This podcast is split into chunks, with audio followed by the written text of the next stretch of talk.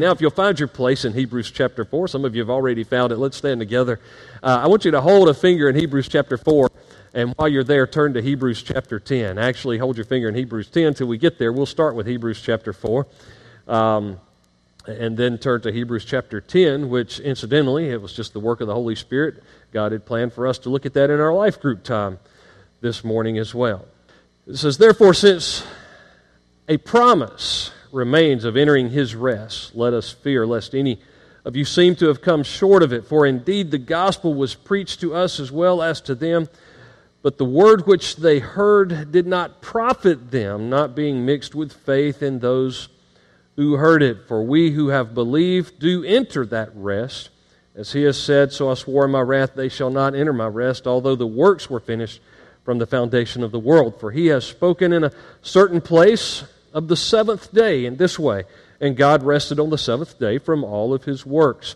And again in this place, they shall not enter my rest. The author of Hebrews is trying to put these two concepts together here. What is the Sabbath and what is this time of rest? In verse 6, since therefore it remains that some must enter it, and those whom it was first preached did not enter it because of disobedience, again, he designates a certain day saying in David, Today, after such a long time, as it has been said today, if you will hear his voice, do not harden your hearts. For if Joshua had given them rest, then he would not afterward have spoken of a, another day. There remains, therefore, a rest for the people of God. This is something that's to come. It's what the author is saying. For he who has entered his rest has himself also ceased from his works as God did from his. Now, chapter 10 of Hebrews, beginning with verse 22. Let us draw near with a true heart and full assurance of faith, having our hearts sprinkled from an evil conscience and our bodies washed with pure water. Let us hold fast the confession of our hope without wavering, for he who has promised is faithful, and let us consider one another in order to stir up love and good works not forsaking the assembling of ourselves together, as is the manner of some, but exhorting one another, and so much more as you see the day approaching. Father, we do thank you that there is a time for rest, there is a time for worship, there's a time to still our souls and quiet our spirits before you and acknowledge your greatness in creation and your work in this world and your work of redemption in our hearts. Lord, I pray that you would be glorified this day and that your Spirit would be our teacher and our guide, not only in hearing, but in applying and doing the word that you've given us. We pray this in Jesus' name. Amen. You can be seated. As we continue our look at the hot potatoes, subjects that a lot of preachers like to shy away from, I want to uh, seek to, in, in the grace that God will give me, touch on the subject is Sunday still sacred? We could have phrased it a lot of other ways. Was Sunday ever sacred? That's a question that a lot of people are asking today, and a lot of people are trying to tackle. This was Sunday ever even a sacred day to begin with? And if you grew up in the South, you probably grew up in, uh, at least I did, in a time period and in a region where Sunday was sacred. I remember hearing the story about the boy who wanted to go fishing, and he showed up in church instead, and he told his Sunday school teacher, he said, I wanted to go fishing today, and I don't want to be here. And the teacher said, Well, why are you here? And he said, Well, my dad made me come to church. And she said, Well, did your dad explain to you why it's important to be in church? And he said, Yeah, he sure did. He explained that he only had enough bait for one person this morning, so I couldn't go with him. Well, we know that a lot of people come up with a lot of excuses for missing church. Um, and, and, as a matter of fact, I saw where someone had done something that I thought was interesting. I wanted to share with you, but they said, What if we use the excuses that people have for not going to church? What if we applied that to other things? For instance, what if we take those excuses that people use for not being part of a church and applied that to eating. Now, think about that. a lot of us would probably lose a few pounds, but here, here's what some of the excuses would sound like. Well, my parents forced me to eat as a child. And now that I'm old enough to make my own decisions, I'm not going to eat anymore. What about this one? Eaters are just hypocrites. As a matter of fact, some only eat for show. Well, meals are just too boring. I can't sit through another one. Uh, uh, here's one. Here, here's, here's a good one for Baptists. We were so tired, we decided not to eat this week. Nobody's heard that one before, right? How about this? Um, I eat every Christmas and Easter, and that's enough for me. well, some of us do eat enough on Christmas and Easter to last throughout the year. Who has time to eat? There's too much work to be done. Eating is only a crutch for those who are weak. Well, you know what, Pastor? Someone hurt my feelings down at that restaurant, and I've decided I'm not going to go back and eat anymore.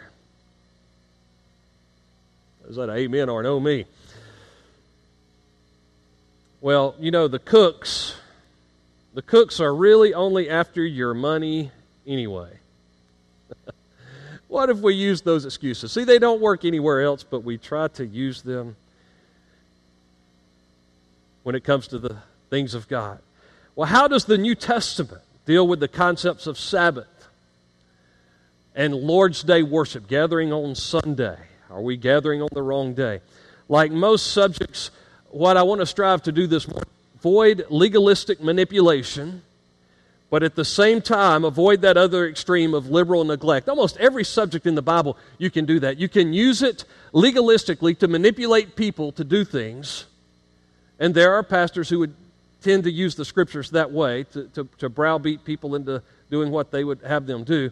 But the other extreme is what I would call liberal neglect. They want to address the subject and ask, what does the Bible really say about this subject matter? And so we're going to strive to find that biblical balance this morning while being careful of extremes. We need to take time as a church to see the significance of the, the subject of uh, Sunday worship and Sabbath rest. So I, I want to give you two points this morning, two considerations, if you will, and, and I want to do what I believe the New Testament does and, and look individually at the concept of Sabbath rest as well as Sunday worship. So, the first consideration this morning is this I want us to consider the importance of Sabbath rest from constant work. The importance of Sabbath rest from constant work. This will tell us and show us that we need to be on guard against workaholism. Any workaholics here? Anybody live with a workaholic? You don't have to tell them today, but uh, usually you know who we're talking about. Matthew chapter 5 and verse 17, Jesus said, I have not come to destroy the law, but to fulfill it. Jesus came to fulfill the law, not destroy the law. So if he came to fulfill the law, not destroy the law, he came to fulfill Sabbath because that's part of the law. It's the fourth commandment in the Ten Commandments. He came to fulfill the concept of Sabbath, but not destroy the concept of Sabbath. So we must avoid legalism by seeing how Christ interpreted. You realize this? Jesus broke all the Pharisaical rules when he actually performed seven miracles on the Sabbath, the seventh day of the week. We would call it Saturday today. Jesus performed seven miracles on the Sabbath. And so he broke all of the, the Pharisaical legalism that would say, now on the Sabbath, you need to be sure that you act and perform just a certain way. The Sabbath concept, though, existed before the law was given long before Moses gave us the law, we read all the way back in Genesis chapter 2 and verse 3 that God on the seventh day rested. Now, let me ask you a question. Did God rest because God needed rest? Did God say after six days of creation, man, I am wiped out? And I'll tell you what, if I don't get my rest, I'm going to be a worthless God. Well, of course not. Isaiah chapter 40 and verse 28 says, Do you not know? Have you not heard the everlasting God, the creator of the ends of the earth? He does not grow weary or tired. God's not tired. God doesn't need a nap. We need a nap, but God doesn't need a nap. God established a principle. You know what God did on day seven? God enjoyed his creation. He just simply enjoyed it. There's something to be said about enjoying creation, a certain concept of the Sabbath about us being able to and enjoy God and all that He is and all that He's created for us and blessed us with. So if you're so uptight when it comes to the concept of Sabbath rest, if you're so uptight that you're not enjoying yourself, if you're not having a good time, and if you're not willing to help someone out in the midst of it, th- then is, is it really rest? Jesus would tell the Pharisees when they were complaining about him healing on the Sabbath and asking the man to carry them out on the Sabbath, he would explain to them, Listen, my father is always at work. God's always up to something, but he's enjoying his creation. Even in the fourth commandment in Exodus 20, the focus seems to be on this concept of rest. And the seventh day, what we call Saturday today, brought certain intentionality to say, hey, listen, we're going to put a day on the calendar to say, you need to stop and take a break. You need to rest. You need to enjoy God's creation and all that He intended it to be. Now, we'll come back to the concept of worship in the second point, but keep in mind that that seventh day was called holy, and, and worship became a part of it. And even worship, by the way, worship should be a time of joy. Sometimes when it comes to worship and it comes to uh, being at church, when it comes to preaching and teaching the Word of God, it does involve work, it, it involves sacrifice, it involves passion, it involves giving of yourself. But if you're not enjoying it, you're missing the point. In the midst of it, we're to, as the Westminster Confession says, man's chief end is to glorify God and enjoy Him forever. God wants us to enjoy Him. So it's not a time, even in our worship gatherings, it's not a time to be uptight and critical and trying to rob somebody of their joy but help them experience God's best instead. But let's see how the New Testament fulfills this concept of Sabbath rest. Going back to Hebrews chapter 4, we looked at just a moment ago, and I want to go back to verse 3. I want us to see the warning that he had there for the Israelites, because there's a spiritual concept of Sabbath that the author of Hebrews is dealing with here. For we have, who have believed do not enter the rest, as he has said, so I swore in my wrath, they shall not enter my rest as God warned Israel through the prophets listen, if you miss out on that relationship with me, all of your legalistic following of the Sabbath is, is, is going to miss the point. It's all about enjoying me and being in a right relationship with me. Verse 4, he has spoken in another place God rested on the seventh day from all of his works. And again, they shall not enter my rest. He's drawing a contrast in verse 4 and verse 5, saying basically this they might have had the legalistic Sabbath in place, but they were missing out on what it meant to be in such a right relationship with God that their spirit and their soul was at rest. They were living in spiritual adultery.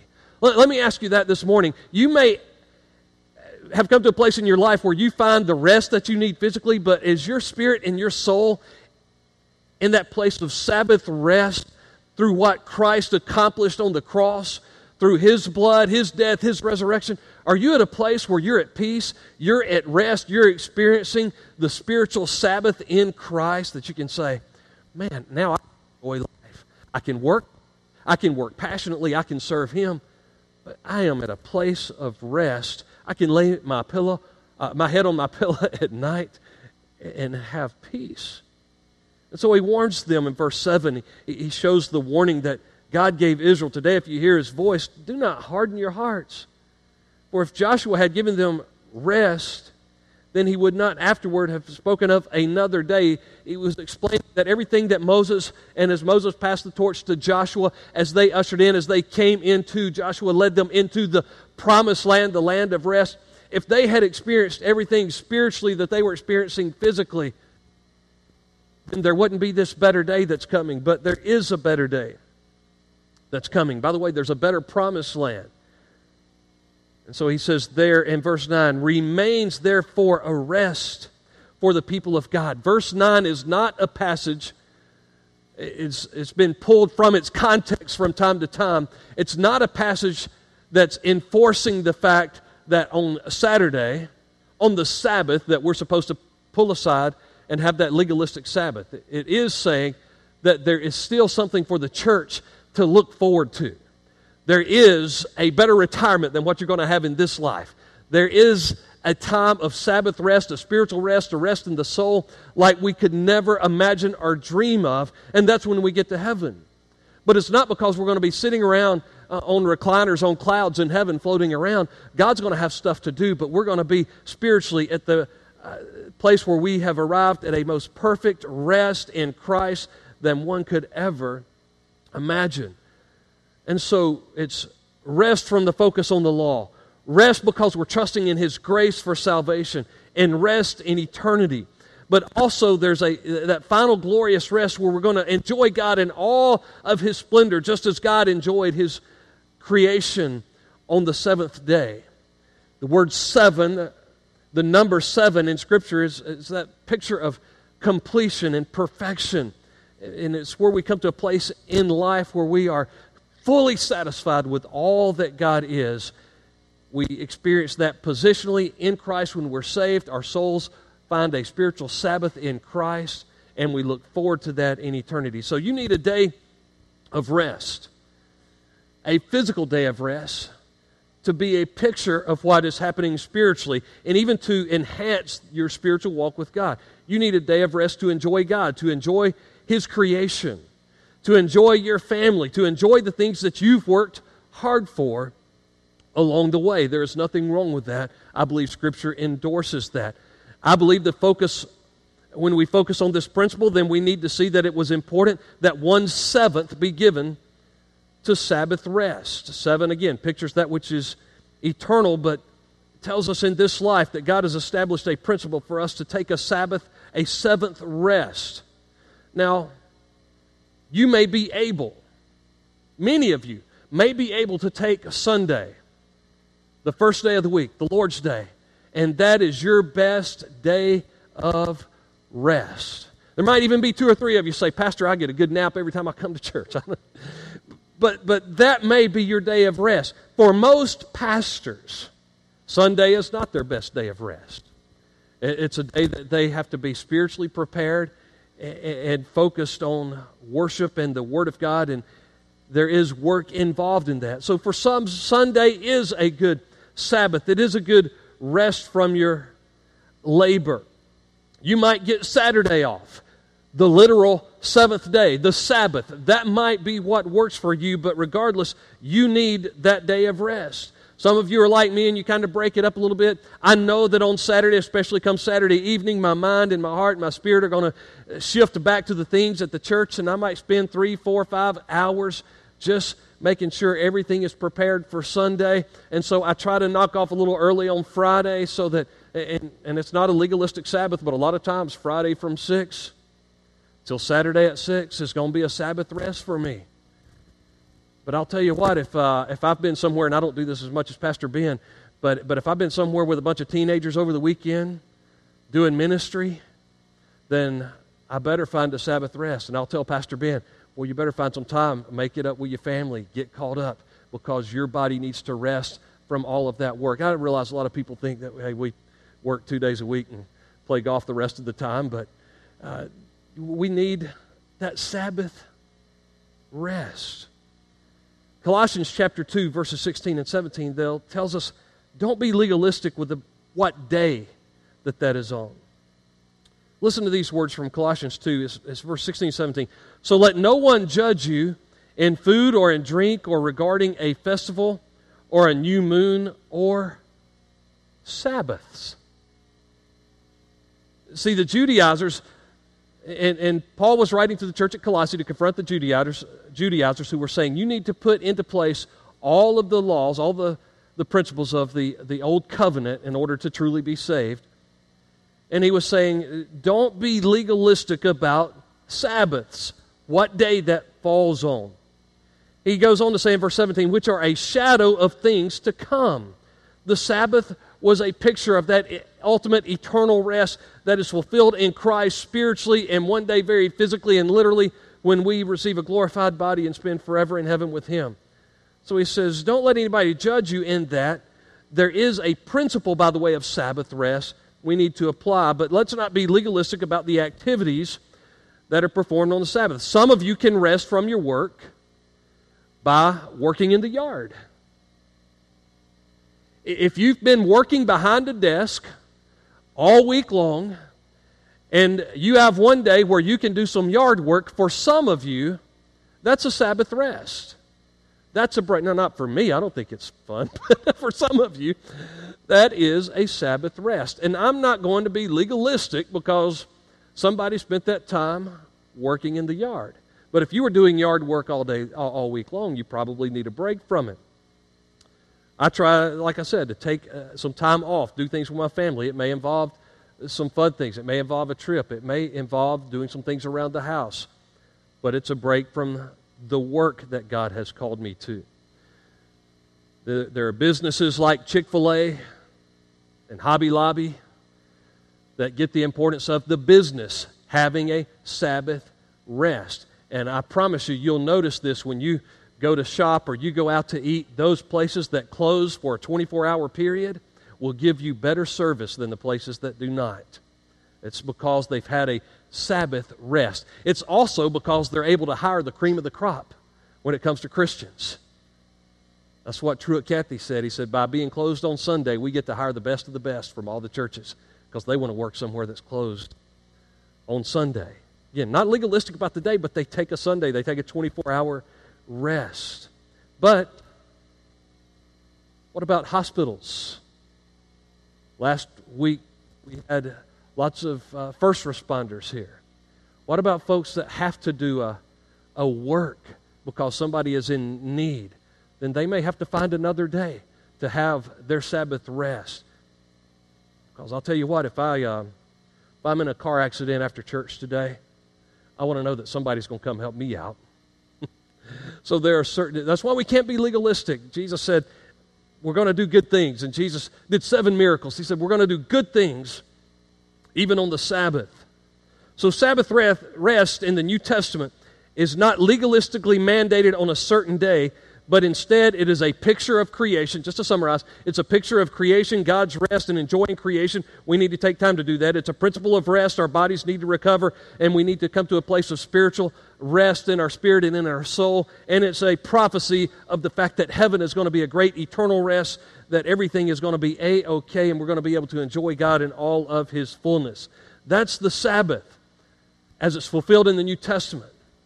But there was another aspect of Old Testament Sabbath that is fulfilled a little bit differently than the concept of Sabbath rest in the New.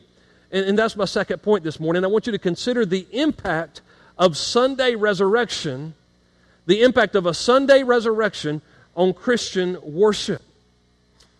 Now, if Sabbath rest and guarding that principle will help guard us against being a workaholic, then the principle of Lord's Day worship, a Sunday resurrection on the, uh, and the impact of that on Christian worship will guard us against worldliness. And so that's where we turn back to Hebrews 10 again, and we see that he says, Three times, let us draw near. Let us draw near, speaking to the presence of God in full assurance of faith. Let us hold fast our confession. We had a wonderful life group message on this Brother Gerald brought this morning. Verse 24, he says, Let us consider one another in order to stir up love and good works. In the verse I want us to focus on, he says, Not forsaking the assembling of ourselves together, as is the manner of some, but exhorting one another, and so much the more as you see the day approaching. So he says, Get your heart right with God we need to come together, get our hearts right with God, get into His presence, encourage one another, serve one another, and lift up the body of Christ. That coming together, that gathering, that corporate worship gathering of the body of Christ is vital for the life of the church and every individual believer. Now, how do we know this is taking place on Sunday? Well, by Acts chapter 20 and verse 7, we see that it had become the pattern of the New Testament church to gather together on the first day of the week. You know the story there at the beginning of Acts chapter 20. Paul is in Troas, and he's preaching on a Sunday evening. Now, I know that some would argue that that means you should have Sunday evening services, but think about this the influence of Catholicism on Lord's Day worship as well as the Roman Empire on Lord's Day worship. A lot of people say, well, listen, I've heard this as part of the Hebrew roots movement that, that Catholicism and perhaps the uh, Roman Empire are the only reasons people worship on Sunday. God intended it to be Saturday from the beginning. But this principle of Lord's Day worship was in place two or three centuries before any of that had happened concerning the worship of the Roman sun god, as well as uh, the, the embrace of that with, the, with Catholicism and, and Sunday worship. So, you say, what does all that mean? It means that Sunday was probably in the Roman Empire just another work day. So they went to work in the morning, but what did they do in the evening? And so we get we read that passage in Acts 20, and we give Eutychus a hard time, don't we? Because what did Eutychus do? He fell asleep in the midst of the worship service. And he fell out of the window and died, and Paul had to raise him back to life. And so we give Eutychus a hard time, but listen, go back and read that within the context. It was midnight.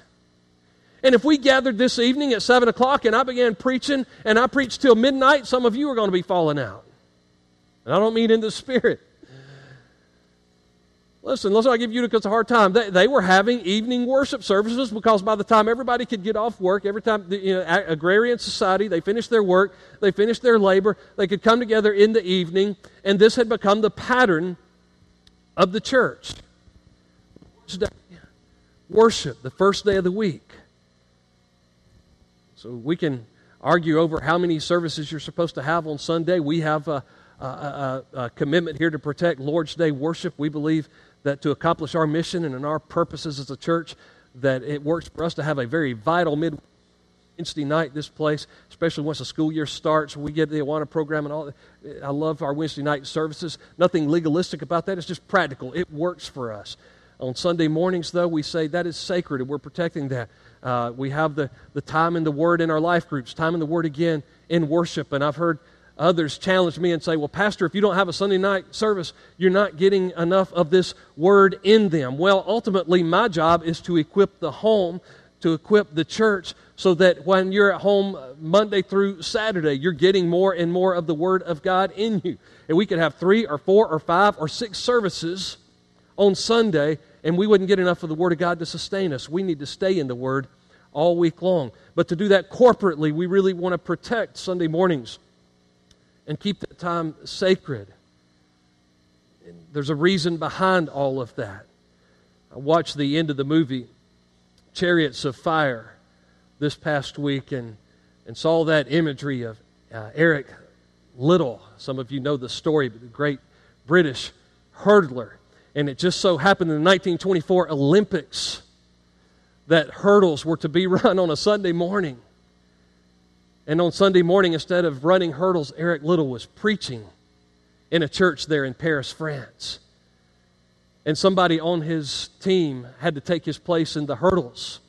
What was very interesting about that, though, is on Monday, the one who had taken his place stepped out of the 400 meter race and said, Eric, I'm going to let you run the 400 meter.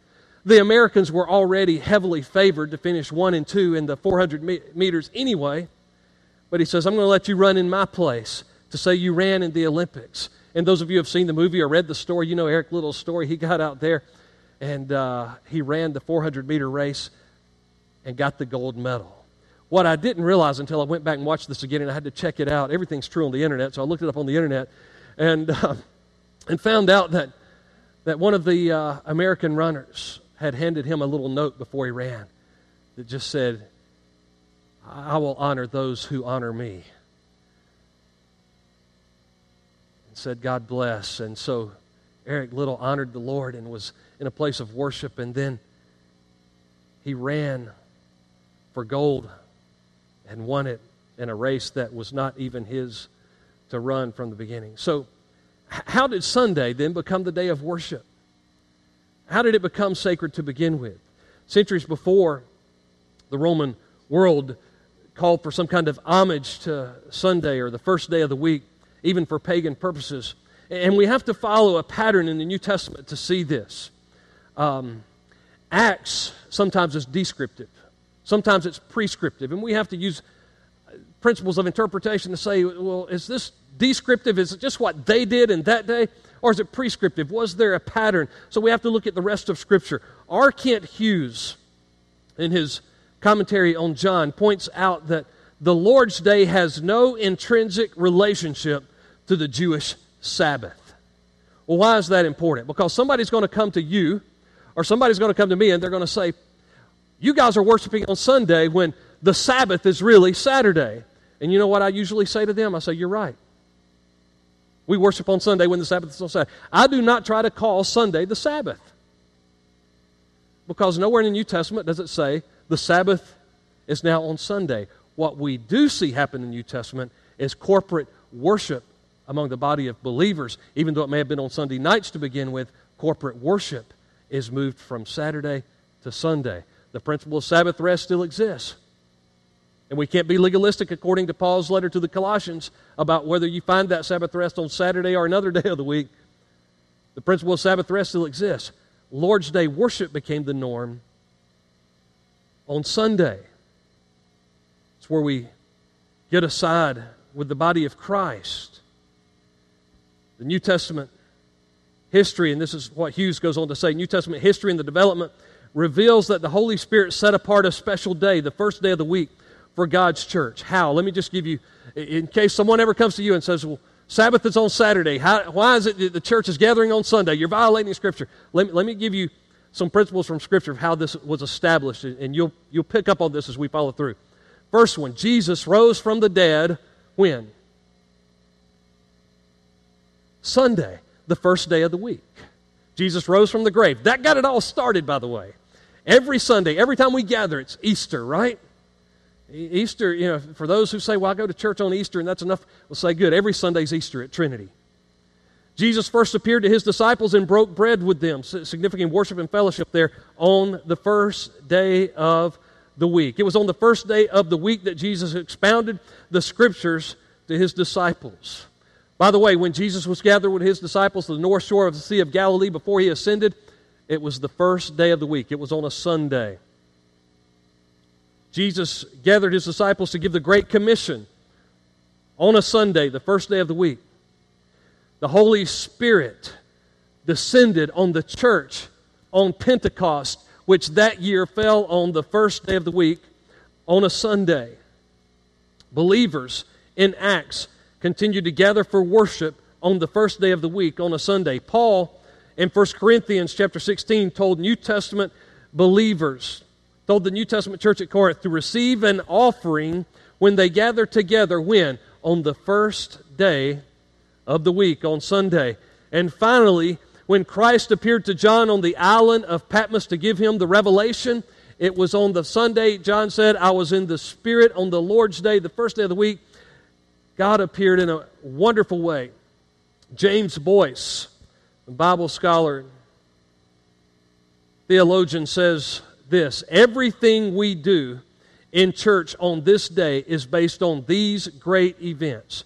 Gathering together, the reading and the interpretation of Scripture the preaching of the Word of God, the collection of offerings, the breaking of bread, whether fellowship or in the Lord's Supper, the worship of the crucified and risen Lord, all of these things were taking place by the time the New Testament church is established in its practices on the first day of the week, on Sunday. So, it doesn't bother me if you want to fish or hunt or play ball or get your ox out of the ditch on a Sunday. I might throw the ball this afternoon or play some tennis this evening. Or I might not. But we need to strive, in addition to that, to find some time of corporate worship. And if it works out for you for Sunday to be your Sabbath as well, for you to find rest, then great. But if that's another day of the week for you, fantastic. I'm all for the two day weekend myself. but find time for corporate worship. Hebrews 10 25. Don't forsake the assembling of yourselves together. Fight to protect the sacredness of Sunday for your family, for your church, for yourself. And when you have to be away, be missional. A couple of Sundays ago, I was on vacation. Last summer, I wrote a blog about this, and I strive not to be hypocritical in my practice from my preaching and my writing but I was on vacation. And one of the most enjoyable times on vacation was when we went to a local church. I remember back when I was a, youth pastor in Leland, North Carolina, we were hosting in Brunswick County the Dixie Youth All Stars. And we had over the weekend baseball players coming from all over the state of North Carolina. It was really cool because the host team got to enter a team into the state All Stars, whether they had made it or not. All of these folks that were coming in, so we held in the community center a chapel service for all of those baseball players coming in. Were they going to start that baseball tournament on a Sunday? Yes. Did I like that? No. But how did we handle that? We said, you know what? Let's not be legalistic about what they do on Sunday, but let's provide an opportunity for them to come and worship. And here's the cool thing about it I had 13 11 and 12 year old boys pray to receive Christ because we offered an early morning chapel service. So maybe your work, maybe even your recreation, maybe your vacation calls for you to be away from your family, the local church that you're a part of. But find a place to do worship. Offer a chapel for those who are involved in what you're involved with. There were Sundays back when I first became pastor here that I thought, man, in the fall, I remember telling David Bailey this, in the fall, one of us is going to have to go do worship in the mountains, and one of us at Trinity, because half our crowd they go to the mountains every weekend during the fall. Well, that was just kind of a, a, period that we seem to go, have gone through as a church, but I said, man, we need to, and now I found out that there is a chapel and that many go to the chapel that's in the mountains, and that's great. Find a place of worship. You say, well, Pastor, if I go on vacation or I go to this town or that town, I might go into church and, and, and it might be so dead and so dry. Well, good, it'll make you appreciate your church even more. It might be alive, it might inspire you, and you might come back with something that you're going to invest in this church that you learned from that church. My desire as your pastor, I want God's best for you. And I don't want you to get so caught up in worldly success that you think when it comes to the church, I can take it or leave it. It's God's plan, it's God's body, it's God's bride, and we're called to be a part of it. And we're called as a church to come together for corporate worship. We're also called to find our place of rest spiritually and physically. But I believe at Trinity we need to make it clear every Sunday is Resurrection Sunday. There's a reason to be a part of it, and you don't want to miss it. And if you have to miss it, you find something else corporately to get brothers and sisters together. You go to another church, you offer a chapel, whatever it may be, and you get in on the Word of God and fellowship with believers and worship with the body of Christ. Every Sunday is Easter Sunday. Would you bow your heads with me?